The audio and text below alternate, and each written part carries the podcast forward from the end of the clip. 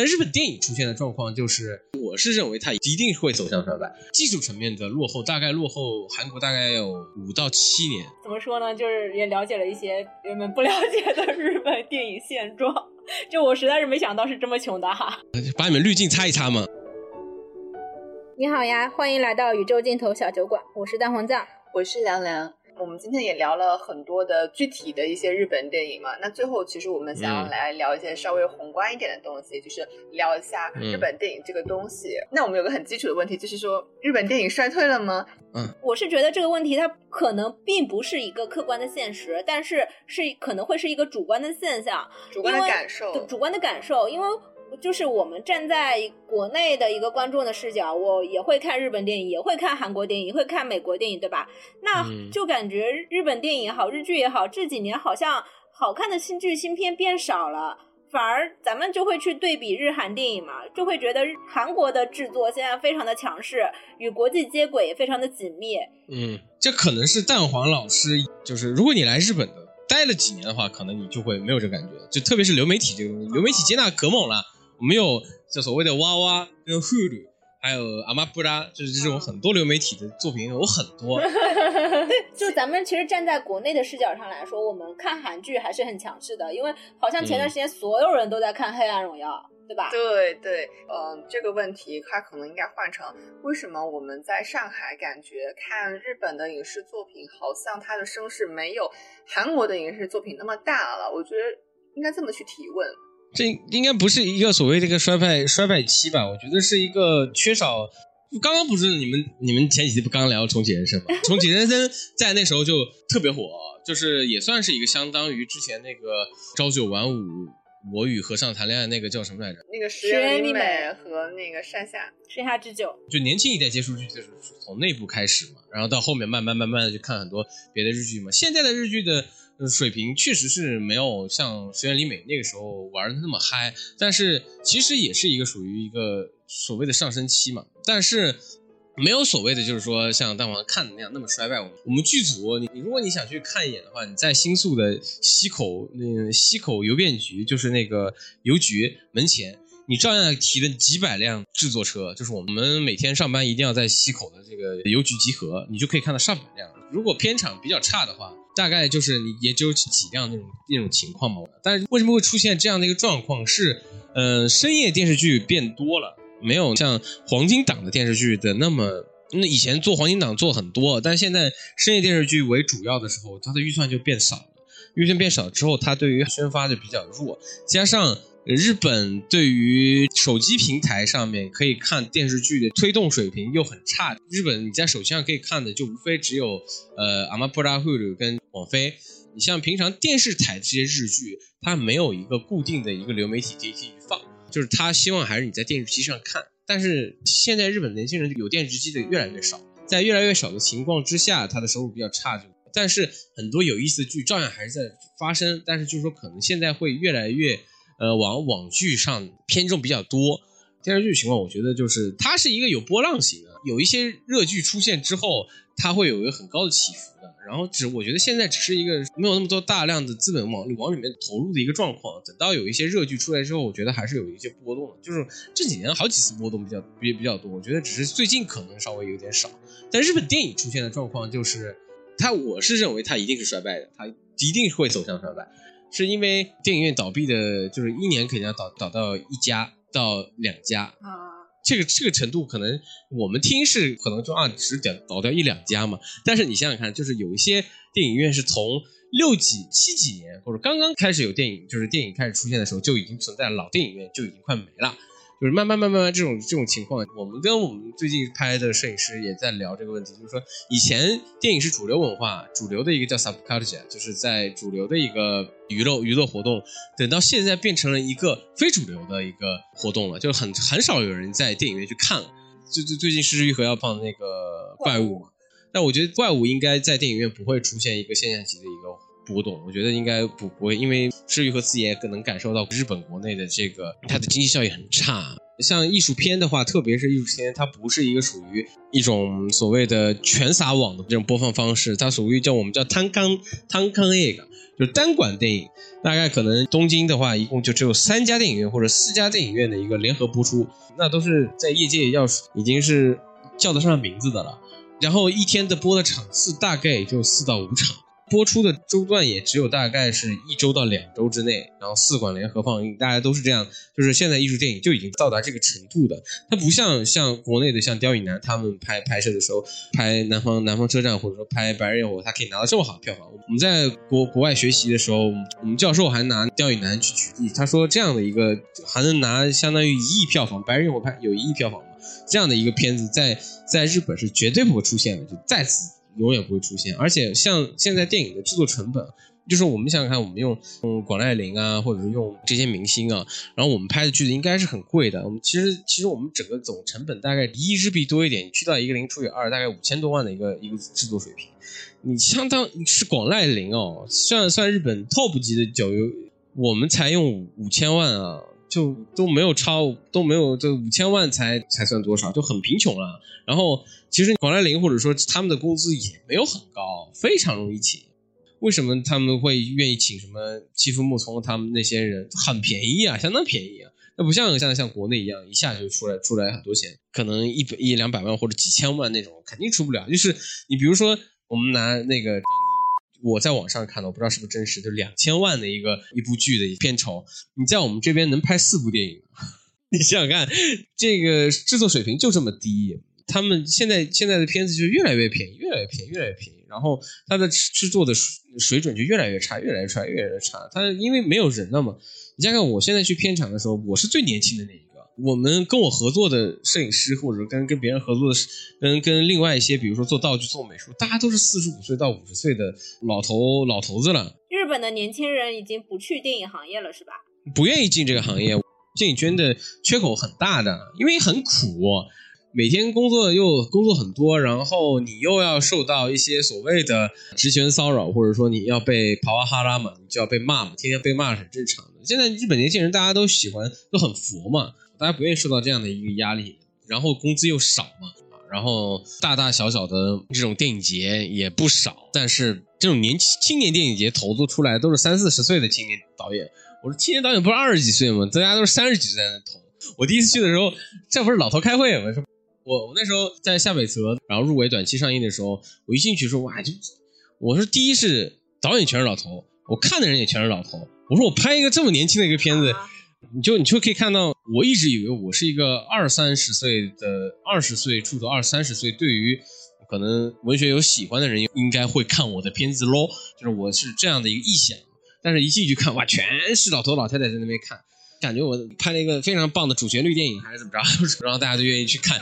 然后加上现在他们的分镜水平啊，就是你除了这种年轻人愿意看电视剧以外，是这种严肃片。比如说，我们去拍一些类型片的时候，他们的分镜东西都做的很慢，就为了符合什么？为了老头老太太比较好看。因为如果你切的多，老头老太太就看不懂了。然后大家都是切的很慢的。我去山田洋次的那个电影院的时候，全是老头老太太，就我一个年轻人看那个《家族之苦》。可是山田洋次的家族就是家庭电影，还是挺好看的。对啊，但是他的片场你知道有多惨吗？他的片场是出了名的，桃花哈拉很严重了。就是你就天天可以看到我们这些小辈被被瓶子啊各被各种水瓶各种易拉罐砸的那个场景就很很惨的。然后那些比较山田洋次那些人，他们都比较你看起来非常像很棒的一个老爷爷啊，但其实都是傲气很重的。然后天天天天在片场骂人，非常的严厉。你说宫宫老爷子宫崎骏老爷子，大家说很温柔的一个老头吗？我跟我跟那些做动画导演的人聊，他说没有一个人说宫崎骏脾气是好的，他都很。脾气都很差的，嗯，像像国内一样有很多新鲜血液嘛，就是你像像国内的这种导演，年轻导演三四十岁就能上院线的，也也有几个嘛。像像国内的像这种摄影指导，三十岁三十三十几岁的大有人在。然后你像在在日本国内的话比的话，根本没有。那三十岁你就想做摄影 DP，你在痴人说梦吧？三十岁你先跟我去做焦点员吧？啊，跟机员吗？嗯，对啊。就就基本上是年年龄来看你这个，然后如果你年龄不够的话，大家都会很瞧不起你，很正常，太多了这种这种事情。加上刚刚大王说的，韩为什么韩国电影比较牛啊？我跟你说，就是李相日最近拍了一个叫《流流浪之月》嘛，我很喜欢，但是在国内评分很差，我们觉得就挺好看，我我自己觉得挺好看的。然后加上他用的摄影师直接是用了那个寄生虫的摄影导演，然后两个人拍拍的，我觉得就很好。我们这次摄影师就去那个《流浪之月》里面去去学习啊，就学他们到底怎么拍。我们技术大概。在技术层面的落后，大概落后韩国大概有五到七年，哇，就是资金成本很低，然后技术技术又很落后，然后摄影机也很落后，所有东西都非常落后。比如比如说你拿这种吊臂啊什么东西，在韩国那边随便弄都可以，都就就韩国摄影师就是日本日本这边有那个我头脑里的橡皮擦的那个韩国电影的那个导演过来到到日本来拍的时候，用的都是最好的。大家去看的时候，全都是最好的。然后我们这种两亿的、一个亿的、一个亿日币的片子里面用的那种所谓的吊臂，还都是那种自己手做的吊臂，都不是那种所谓的非常行业里面最规矩的吊臂，都都比较都比较粗制滥造的。那还是在拍嘛，大家都比较习惯了。这样的一个制作水准，到未来的十年以后，它就是会衰败。除非是就是只留下剩下几个还算有名的导演还能去拍下来以后，对于年轻导演的环境是极度的比较差的，因为没有资本愿意去投一个呃有危险性的一个还不知道到底有出不出名的一个导演，大家还是会愿意选择一些老老导演。当然国内也有这样的问题，但是国内毕竟它的创投会做的非常的好，比如说像 First 或者是平遥他们那那那些做的非常的好，在日本这种创投会是。少之又少，或者说这种创投会是不是年轻导演可以接触的一个范围的？就我觉得这个是像日本的这个环境是比较差的问题是在这儿。嗯，就是没有什么机制能让新人导演出来。对对对对，各方面的投入都比较的低。嗯，哎，那我们可以问一下，就是现在最红的日本导演是哪一个吗？就是我们想得到的可能是冰口龙介、石田广司、松田秀一，还是对，好像每年都是他们几个。是我们比较觉得红的凝视凝影子嘛，我们叫 K 惠子凝视的，对对，现在唱那个导演是最近比较，然后加上第二个那个阿鲁多沟，就是那个男人还是他他的男人，嗯，也很火。那个是从芬兰留学回来还是从荷兰留学回来，我忘了，反正是哪个兰，就是他是从。他从欧洲过来的，他拍摄方法也是从欧洲过来的那些拍拍拍摄方法，那个那个拍的很好，演技也演特别特别的好。然后 K 狗是某个男人，我记得是最近拿是拿了日奥的奖吧，应该是呃拿到手软，拿奖了，拿的很猛，拿的很猛，就是日本的顶尖水平啊，就是摄影师用的是最好的摄影师，是用的是近藤龙人，近藤龙人算是日本国内顶尖级的一个灯光师，用的是。那个 Soul Kenjiro 就是宗次郎，宗次十郎，就是也是也是最棒的照明老师。然后他们拿的工资可能还不如一个网大国内网大剧的工资拿的多，但是就是说他们都拍的非常好。这两个导演是算比较新兴的，比如但是你说是那个冰口龙介，他还是一个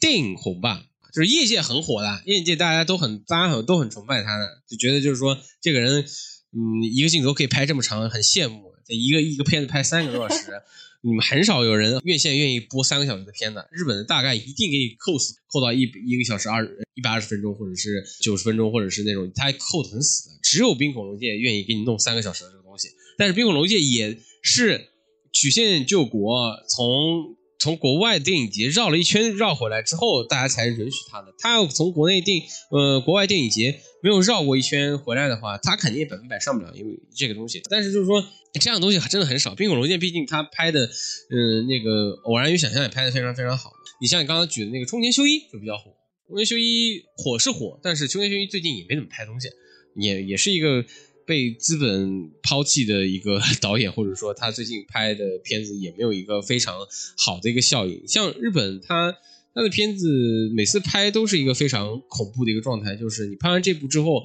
有没有经济，有没有制片人再去找你拍，是一个非常恐怖。我们叫一 bus show，就是一发胜负，就是你这次拍不好，下次就没人叫你的这个状况。你像不像这个国内，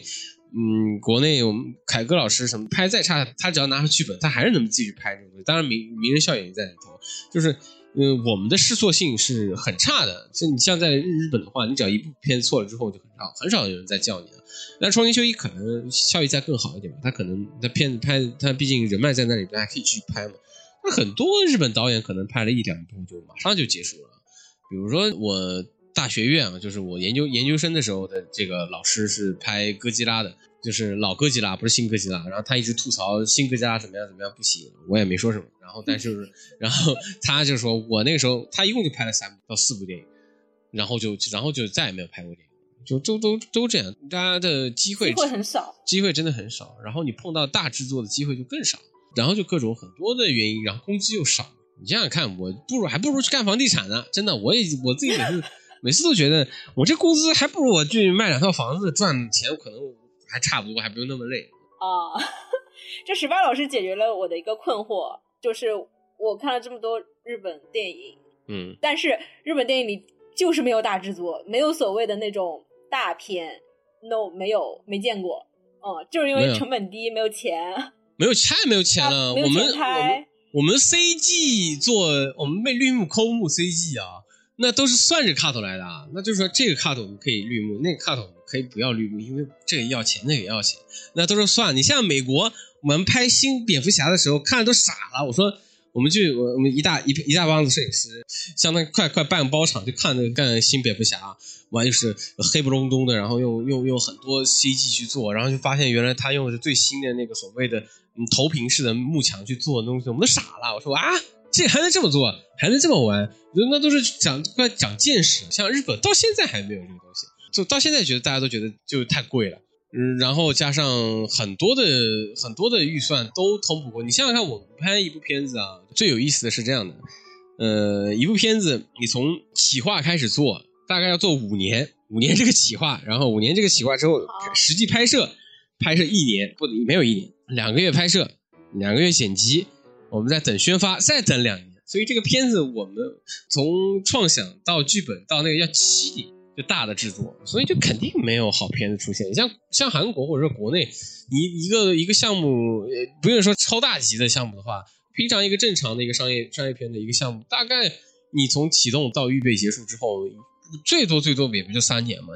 最近比较马上日本国内要发发行的那个《银河铁道之父》，是二宫和也跟。跟另外一个比较有名的男演员我忘了，然后在宣发，我一看这算是最大制作的，都在 G 二的地地铁上都有放的那个片子的时候，我发现其实 CG 也就一点点，也没有什么很大很多很多 CG。像拍寄生虫的时候，你看没有那么多 CG，一大堆 CG 都在里面塞着的。像我们那个东西，那都是奢侈奢侈品，CG 而言对我们都是奢侈品。然后那那怎么样去实拍嘛？就拍会很贫穷，要去做 CG 的地方都都避开，然后我们再拍，然后你就会看发现拍的很贫穷，然后所以就是你一定就是家家里长家里短嘛，就是那种所谓温情剧嘛，然后特别火嘛，因为为什么？就是两个 set，就两个电影制片，比如说我们去东映电影制片厂去做一个 studio，你大概做两个置景，就做两个置景就可以来回拍嘛，就温情片就一共就那么几个景嘛。就来回转着拍嘛，做的像舞台剧似的。对啊，对，就是比如说山田洋次的家庭片《家族之苦》那个系列。没几个景，全部都在就主角那个房子里面。对啊，他就在，真的很省钱。他就在东宝东宝之间东宝之间厂待了四个月就拍完就结束了，他都没有出外景，就四个月待在里面，正好东宝之间厂才花多少钱，然后又有吃有喝。像惠子凝视我也看了嘛，就就三代唱呃三代唱的惠子凝视，但是他也没几个场景啊，因为他拿的是胶片呀，就是女主角几个打工的地方哦，没有几个场景。他拿的是胶片啊。那不一样，那是胶片啊，那很贵呀。我们一开始，我们为什么觉得三代唱拍这次拍的很屌，是因为他拿的是胶片啊。日本已经很少能拿胶片在拍啊。但是我们说哦，拿胶片，拿三十五毫米胶片拍，像诺兰，诺兰拿七十毫米胶片拍，我们都觉得那都那都触不可及的。拿三十五毫米胶片，结果一发现，看他拿十六毫米拍，他还不是拿三十五毫米，就是三十五毫米再减一半，就那个胶片，就基本上比指甲盖多一点点的那个那么大小，我们就拿那个拍。预算预算都花在胶片上了。对啊，就是日日本，你只要能拿胶片拍的，大家都会愿意，大家都觉得哇哇很有钱啊。因为日本能拿胶片拍的只有广告可以这么，像国内国内也没有胶片了嘛。但国内的数字电影机做的很，已经像《流浪地球》用的是阿莱的六五，哇，那都那日本都没有没有几台的，没有日本都没有吧？我记得好像是。然后像《唐人街探案》来来日本拍的时候，用的是 IMAX 最好的摄像机的时候，那整个。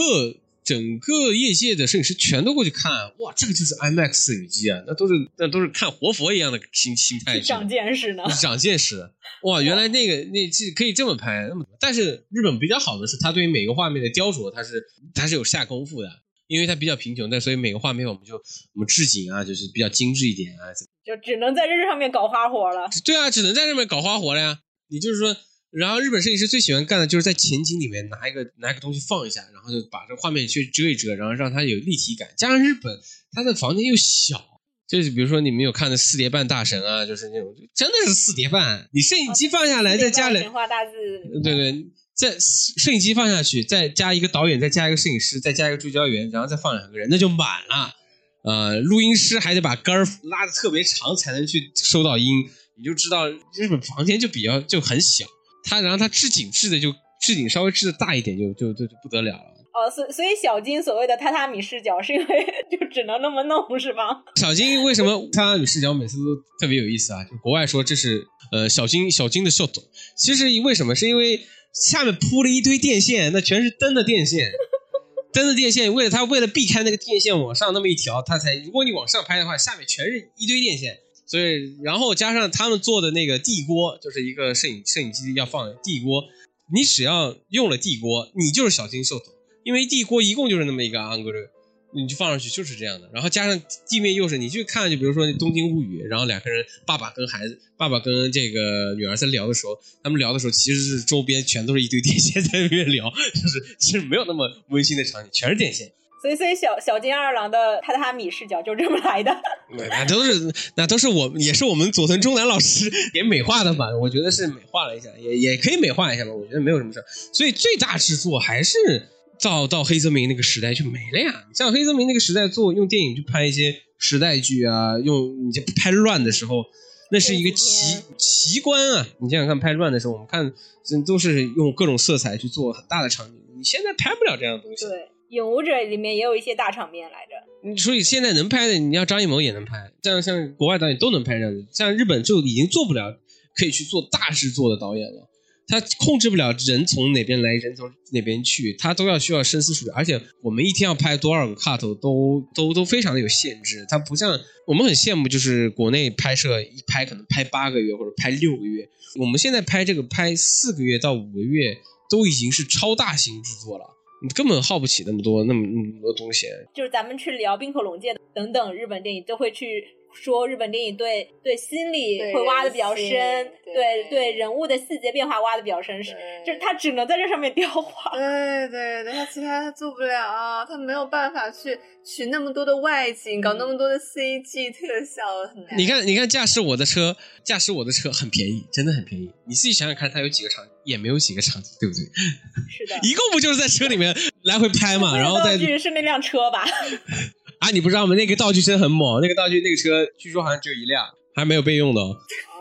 你不像拍，你像当年当年拍什么《同文子弟》，那个弄 A E 八六弄了弄了大概四台，你想想看，驾驶我的车那台红车子就那么一台哦，弄坏了就弄坏了直接杀青，你就知道那种感觉。呃，大家很很紧张的啊，弄坏了直接杀青也挺好，马上就能休息。怎么说呢？就是也了解了一些原本不了解的日本电影现状。就我实在是没想到是这么穷的哈。嗯，把你们滤镜擦一擦嘛，嗯。啊，说说，嗯。呃，咱们聊这么多，就是前面也提到了，像三宅唱的惠子凝视，还有那个石川庆的某个男人，都是二零二二的寻宝十佳。嗯。属如果是比较常看日本电影的。观众多多少少都知道，日本每年都有寻宝十佳这样的一个片单产生。嗯，那寻宝十佳到底怎么选出来的？因为每年哈，每年我都会看一眼寻宝十佳，但是每一年它都会有评分极低的电影在里面，也不是说极低吧，但是六点几分也算不上高。对，它到怎么选出来的呢？哎，我们先说一下寻报，寻报是一个电影媒体，对吧？不是电影杂志，就现在还在有发。寻报是一个老牌的日本电影杂志，最长寿的。是电影电影刚刚开始出现的时候就有电影寻报，就做到现在最长寿的电影电影杂杂刊。所以你去看，你去神保町去逛一圈的时候，你还可以买到很老的那种呃电影寻报，就 Cinema Jumbo。但是在老早的时候，电影寻报的那些影评人是非嘴巴非常臭的，就是臭到臭到不行的，就是可以，你比如小金安二郎，就在我说难听的。在小金安二郎比较火的那个时候，电影群报把小金二郎骂的就是一无是处。他就是有的时候就觉得他是一个弱智拍出来的片子，就都能说出这样的。他觉得就是一个为什么一个没有感情的人会可以拍出这样的一个片子？为什么这种片子还会火？然后电影学报的人都都敢这么写。然后比如说什么吉村昌平拍出的东西，这种下线的东西还有人去看，我真的为未来的电影事业感到失望。他们可以写出这样的一个哦。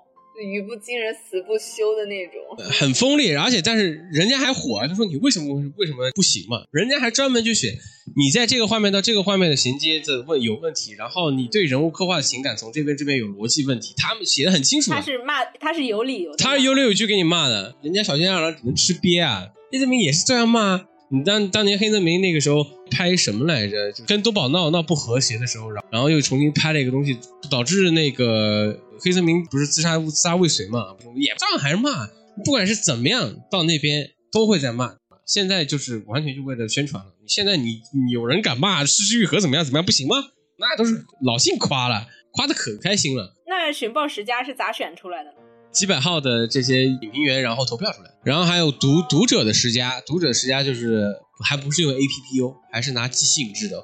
就是寄信制，然后写上你的名字，写上你的住址，再寄回这个编辑社，然后人家算一票，就还是现在还是这样的一个程度。读者十佳嘛，寻报十佳的质量很高的，就是说我一直只觉得看日本电影看十佳就够了，不用去看这日奥什么东西。就是我们可以这么理解，就是像寻报和寻报十佳在日本嗯的地位，就相当于。电影手册和每年电影手册的十佳在法国的地位，嗯，差不多是这样的。电影情报的地位非常的高，是因为它也有文部省的赞助在里头，大家也希望就是说，像在日本文部省会给他一些赞助，让他还能好好的活下去。它不是完全以市场化，对对对，它不是一个纯纯纯商业制的一个杂志吧？就是电影评论员，以前电影并评论员啊，我们叫员啊，还不叫电影评论家，我们叫电影评论员的时候。他们做的真的是电影的对面，不管你，你只要拍的商业一点，你只要没有一人文人文关怀在里头，马上就骂，人骂的还是那种批判类的，比如说你你对于所谓的现实主义，你在电影里面表现的东西非常的肤浅、苍白、无力，呃让我觉得这部电影是没有任何价值的，都这么骂的，就然后就这样的情况下还能活的还能活下来的电影导演是那是真的很猛的。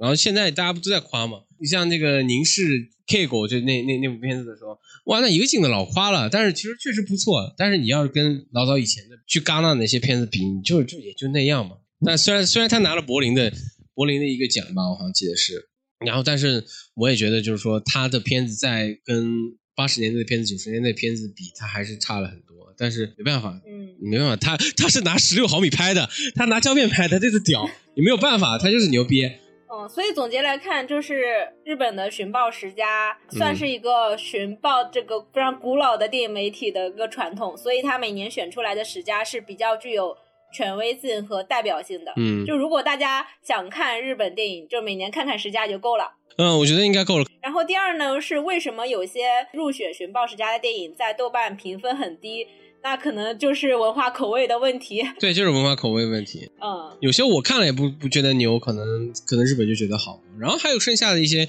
也会有一些技术技术位给留下来嘛。就比如说他用的电影的技法比较好，但是他故事很苍白很无力。但是他有些电影技法是比较比较新鲜的，大家还会给一个所谓的技术性的投分嘛。